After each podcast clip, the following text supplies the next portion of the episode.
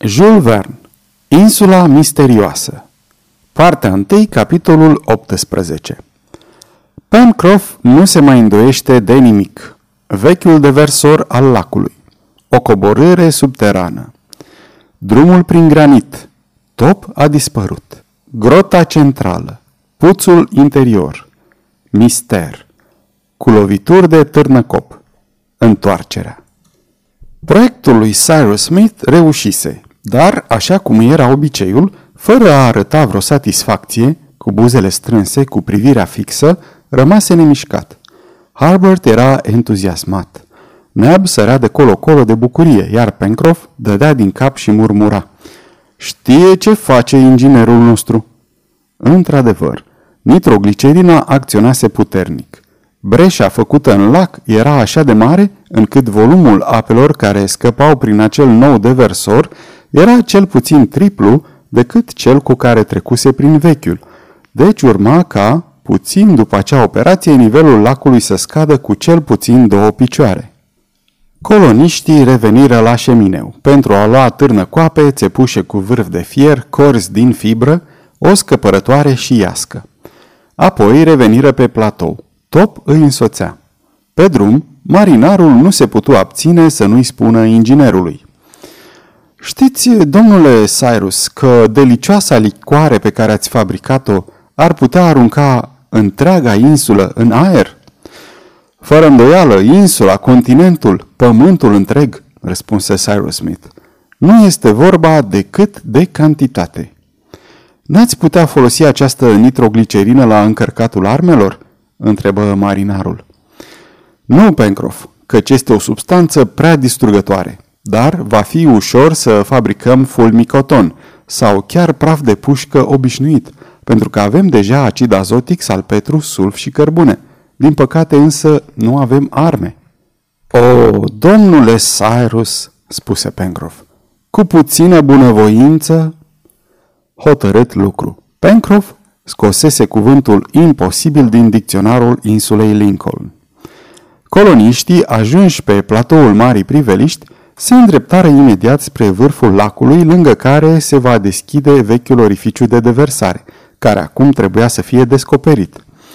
Deversorul devenise practicabil, deoarece apele nu se mai vărsau în el și se putea ușor, fără îndoială, să-i fie cercetat interiorul.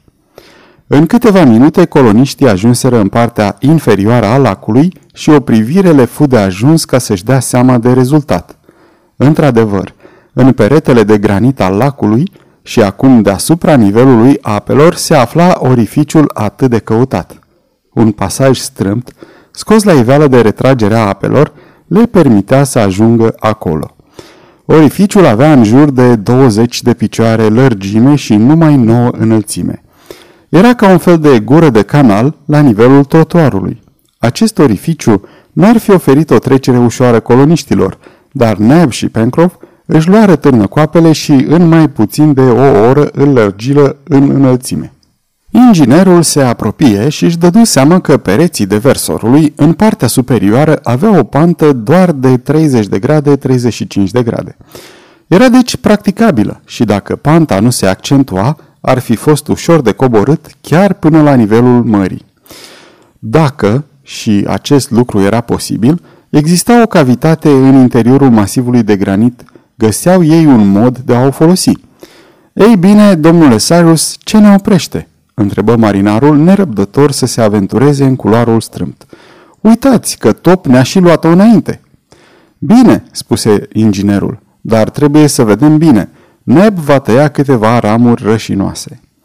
Neb și Herbert fugiră spre malul lacului, umbrit de pin și de alți copaci verzi, și reveniră repede cu ramuri din care făcură torțe pe care le aprinseră cu scăpărătoarea. Coloniștii, cu Cyrus Smith în frunte, intrară în întunecatul culoar pe care altădată îl umplea apa. În ciuda a ceea ce credeau ei, diametrul acestui culoar se lărgea – încât exploratorii aproape imediat putură coborâ fără să se aplece. Pereții de granit, mâncați de ape și de mult timp, erau alunecoși, astfel încât călătorii erau foarte atenți să nu cadă. Coloniștii se legară unii de alții cu ajutorul unei corzi, așa cum fac alpiniștii. Din fericire, câteva ieșituri de granit care formau adevărate trepte făceau coborârea mai puțin periculoasă. Picături de apă suspendate, însă de stânci, scânteiau la lumina torțelor și avea impresia că pereții sunt acoperiți cu stalactite. Inginerul studie acest granit negru. Nu văzu nicio falie. Masa era compactă și de o densitate foarte mare. Acest culoar avea aceeași vârstă cu insula. Deci, nu apele îl săpaseră încetul cu încetul. Pluton și nu Neptun îl perforase cu propriile ei mâini și pe pereți se puteau vedea urmele unor erupții vulcanice pe care apele nu le putuseră șterge în întregime. Coloniștii coborau încet. Erau destul de speriați, trebuind să se aventureze în măruntaile acestui masiv, vizitat probabil pentru prima oară de ființe umane. Nu vorbeau, dar probabil că toți se gândeau că vreo caracatiță sau un alt cefalopod gigantic putea ocupa vreuna din cavitățile interioare care comunicau cu marea. Continuau deci să înainteze cu prudență. De altfel, Top se afla în fruntea trupei și te puteai baza pe instinctul câinelui care va da alarma dacă va fi cazul. După ce coborâră vreo sută de pași, urmând un drum destul de sinuos, Cyrus Smith, care mergea în frunte, se opri și camarazii săi se apropiară de el. Locul unde făcuseră popas era scobit, formând o cavitate de dimensiuni mici. De pe boltă se prelingeau picături de apă, dar nu proveneau dintr-o scurgere prin masiv. Erau doar ultimele picături lăsate în urmă de torentul ce vuise mult timp în acea cavitate și aerul umed nu imita nicio emanație infestată. Ei, dragul meu Cyrus, spuse Gedeon Spilett, Iată un refugiu necunoscut de nimeni, bine ascuns în adâncuri, dar care este de nelocuit. De ce de nelocuit? Întrebă marinarul. Pentru că este prea mic și prea întunecat. Nu îl putem mări scobindu-l, făcându-i niște deschideri pentru lumină și aer? întrebă Pencroff, care nu se mai îndoia de nimic. Să ne continuăm explorarea, spuse inginerul. Poate că mai departe natura ne-a scutit de această trudă. Nu am parcurs decât o treime din drum, spuse Harbert. Aproape o treime, spuse Cyrus Smith, căci de la orificiu am coborât o sută de pași și este posibil ca la alți o sută de pași mai jos... Unde este top? întrebă Neb, întrerupându-și stăpânul. Căutare în cavernă. Câinele nu era acolo. Probabil că și-a continuat drumul, spuse Pencroff. Să ne luăm după el, adăugă Cyrus Smith. Coborâre repede. Inginerul observa foarte atent derivațiile deversorului și, în ciuda nenumăratelor sinuozități, își dădea seama destul de ușor de direcția principală care se îndrepta spre mare. Coloniștii mai coborâră vreo 50 de pași pe perpendiculară când atenția le-a fost atrasă de niște sunete îndepărtate ce veneau din adâncurile masivului. Se opriră și ascultară. Aceste sunete străbăteau culoarul asemeni vocii printr-un tub acustic și le ajungeau foarte clar la ureche. Sunt lătrăturile lui Top, spuse Harbert. Da, adăugă Pencroff, și viteazul nostru câine latră chiar cu furie. Avem cu noi bâtele cu vârf de fier, spuse Cyrus Smith. Să fim foarte prudenți și înainte. Este din ce în ce mai interesant, spuse Gedeon Spilett la urechea marinarului care dădu afirmativ din cap. Cyrus Smith o porni repede în ajutorul câinelui. Lătrăturile lui Top deveneau din ce în ce mai clare. Se simțea în vocea lui sacadată un fel de turbare ciudată. Se afla oare în fața vreunui animal care îi tulburase liniștea? Se poate spune că, fără să se gândească la pericolul la care se expuneau, Coloniștii se simțeau acum cuprinși de o curiozitate extraordinară. Nu mai coborau culoarul, ci se lăsau pur și simplu să alunece pe pantă și în câteva minute, 60 de picioare mai jos, ajunseră la top. Acolo, culoarul dădea într-o grotă superbă. Pencroff și Neb își ridicară torțele luminând toate asperitățile granitului, iar Cyrus Smith, Gedeon Spilett și Harbert își țineau bâtele ridicate gata pentru orice eventualitate – Enorma grotă era goală. Coloniștii o parcurseră în toate sensurile. Nu se afla nimic acolo, nici o ființă umană, nici un animal. Și totuși Top continua să latre. Nici mângâierile, nici amenințările nu-l potoliră. Trebuie să existe pe undeva o ieșire prin care apele se varsă în mare, spuse inginerul. Într-adevăr, spuse Pencroff, să fim atenți să nu cădem în vreo gaură. Du-te, Top, du-te, îi strigă Cyrus Smith. Câinele, încurajat de îndemnul stăpânului său, fugi spre extremitatea grotei și acolo lătrăturile sale deveniră și mai furioase. Îl urmară și la lumina torțelor apăru gura unui adevărat puț ce se deschidea în granit. Pe acolo treceau apele ce intrau în masiv și nu mai era un culoar oblic și accesibil, ci un puț perpendicular în care ar fi fost imposibil să te aventurezi. Torțele fură aplecate deasupra orificiului. Nu se vedea nimic. Cyrus Smith luă o ramură aprinsă și o zvârli în acel abis. Rășina care ardea și a cărei putere de iluminare se mărise din cauza vitezei cu care cădea, lumina interiorul puțului, dar nu a apărut nimic. Apoi flacăra se stinse cu o sfârâitură, ceea ce însemna că atinsese stratul de apă, adică nivelul mării. Inginerul, calculând timpul căderii, putu estima adâncimea puțului. Era de aproape 20 de picioare. Solul grotei se afla deci la 90 de picioare deasupra nivelului mării. Iată locuința noastră, spuse Cyrus Smith. Dar fusese ocupată de cineva, spuse Gedeon Spilett, care nu-și satisfăcuse curiozitatea. Ei bine, acel cineva, anfibiu sau alt animal, a fugit pe aici, spuse inginerul și ne-a cedat locul. Nu are importanță, adăugă marinarul. A simțit top ceva acum un sfert de oră, căci nu a lătrat degeaba. Cyrus Smith își privea câinele și dacă vreunul din camarazii lui s-ar fi apropiat de el în acel moment, l-ar fi auzit murmurând.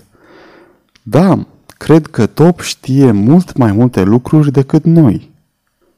Totuși, dorințele coloniștilor se realizaseră în mare parte și norocul, ajutat de minunata înțelepciunea șefului lor, îi ajutase. Aveau la dispoziția lor o grotă vastă, a cărei întindere nu o puteau aprecia la lumina torțelor, dar care era ușor de împărțit în camere cu ajutorul pereților despărțitori din cărămidă, pe care să o transforme, dacă nu în casă, cel puțin într-un spațios apartament. Apele o abandonaseră și nu se mai puteau întoarce, locul era liber. Mai rămâneau doar două lucruri de rezolvat. Primul, posibilitatea de a lumina acea grotă scobită dintr-un bloc de piatră compact și a doua de a găsi o cale mai ușoară de acces. Pentru a o lumina, nu trebuiau să se gândească să facă de sus, căci o grosime enormă de granit se afla deasupra lor, dar poate că puteau găuri peretele ce dădea spre mare. Cyrus Smith, care în timpul coborârii evaluase destul de corect înclinarea, și deci lungimea deversorului, credea că grosimea peretelui nu era așa de mare. Dacă vor reuși să obțină luminarea grotei, atunci și accesul va fi posibil, căci era la fel de ușor să perforeze o ușă, ca și ferestrele, și să construiești o scară exterioară. Cyrus Smith își expuse planurile în fața prietenilor săi. Atunci, domnule Cyrus Smith, să ne apucăm de treabă, spuse Pencroff. Am târnăcopul cu mine și voi reuși să-mi fac loc prin acest perete. Unde trebuie să lovesc? Aici, spuse inginerul arătându-i puternicului marinar o scobitură destul de adâncă a peretelui. Este mai subțire. Pencroff atacă granitul și la lumina torțelor timp de o jumătate de oră făcu să zboare bucăți de granit în jurul său. Fu schimbat de Neb, apoi de Gedeon Spilett. Munceau deja de două ore și se temeau că grosimea peretelui în acel loc să nu depășească lungimea târnăcopului, când o ultimă lovitură dată de Gedeon Spilett făcu ca unealta să treacă prin perete căzând în afară. Ura! strigă Pencroff. Peretele nu avea decât trei picioare grosime. Cyrus Smith privi prin deschiderea ce se afla la 90 de picioare de sol. În fața lui se întindea marginea țărmului, insulița și dincolo de ele imensa mare. Aceasta este o înregistrare Cărțiaudio.eu. Această înregistrare este citită cu respectarea legislației în vigoare pentru www.cărțiaudio.eu. Copierea, repostarea, multiplicarea, vânzarea, închirierea sau difuzarea publică a acestei înregistrări, fără acordul scris al www.cărțiaudio.eu, constituie infracțiune și se pedepsește conform legislației în vigoare. Pentru noutăți, vă invităm să vizitați site-ul www.cărțiaudio.eu și să ne susțineți cu un like, subscribe și follow pe canalul de YouTube Cărți Audio. De asemenea, puteți să-i susțineți printr-o donație pe naratorii voluntari ai acestui canal. Vă mulțumim și vă dorim audiție plăcută în continuare. Prin acel orificiu, destul de mare, căci roca se sfărmase destul de mult, lumina intră din plin și produse un efect magic, inundând splendida grotă. Dacă în partea stângă nu măsura decât cel mult 30 de picioare înălțime și lățime, pe o lungime de 100 de picioare, în schimb partea dreaptă era enormă și bolta se arcuia la mai mult de 80 de picioare înălțime. În câteva locuri, stâlpi de granit dispuși aici și colo suportau bolțari inferiori ai boltei ca într-un naus de catedrală. Sprijinită pe un fel de stâlpi pătrați laterali, când rotunjindu-se ca niște arcade, când înălțându-se pe niște nervuri ogivale, pierzându-se pe travee întunecate, ale căror arcuri ciudate se zăreau în umbră, împodobită cu tot felul de proeminențe, ca și cum ar fi fost niște pandantive, acea boltă oferea un amestec pitoresc din tot ceea ce au produs arhitectura bizantină, romană și gotică. Și totuși, aici nu era decât opera naturii. Ea singură crease acea alhambră feerică într-un masiv de granit. Coloniștii erau stupefiați de admirație. Unde nu credeau că vor găsi decât o grotă, găsiseră un palat ca în povești, iar lui Neb îi se părea că se aflau într-un templu. Strigătele de admirație izbucnire din toate inimile. Se auzeau urale ce se pierdeau în ecou până în străfundul întunecatelor naosuri. Ah, prieteni!" strigă Cyrus Smith. Când vom lumina bine interiorul acestui masiv, după ce vom fi construit camerele, magaziile, cămările, în partea stângă, ne va mai rămâne această splendidă grotă pe care o vom transforma în sală de studiu și în muzeu. Și o vom numi? întrebă Harbert. Granite House, platoul de granit, răspunse Cyrus Smith, nume pe care tovarășii săi îl salutară din nou cu urale. Torțele erau pe sfârșite și deoarece pentru a ajunge în vârful platoului trebuiau din nou să urce culoarul, au hotărât să lase pe a doua zi lucrările de amenajare a noii locuințe. Înainte de a părăsi grota, Cyrus Smith se aplecă din nou deasupra puțului întunecat, care cobora perpendicular până la nivelul mării. Ascultă cu atenție. Nu se auzea niciun zgomot, nici măcar cel al mării, pe care hula trebuia să o agite câteodată la acea adâncime. Aruncă din nou o făclie aprinsă înăuntru. Pereții puțului se luminară o clipă, nu mai mult decât prima oară, dar nu se zări nimic suspect. Dacă vreun monstru marin fusese surprins de retragerea apelor, acesta ajunsese desigur acum în largul mării, prin canalul subteran care se prelungea pe sub plaje și pe care îl urma surplusul de apă înainte de a-i se oferi o nouă scurgere. Totuși, inginerul foarte atent, nemișcat cu privirea în fundul puțului, nu rostea niciun cuvânt. Marinarul se apropie de el și atinse brațul spunându-i. Domnule Smith? Ce vrei, prietene?" întrebă inginerul ca și cum ar fi revenit de pe tărâmul viselor. Torțele se vor stinge în curând. La drum atunci, spuse Cyrus Smith. Mica trupă părăsi grota și își începu ascensiunea prin deversorul întunecat. Top încheia coloana mârâind din când în când. Urcușul fu destul de greu. Coloniștii se opriră un moment în grota superioară care forma un fel de palier la jumătatea acelei lungi scări de granit. Apoi începură din nou să urce. În curând se simți un aer mai proaspăt.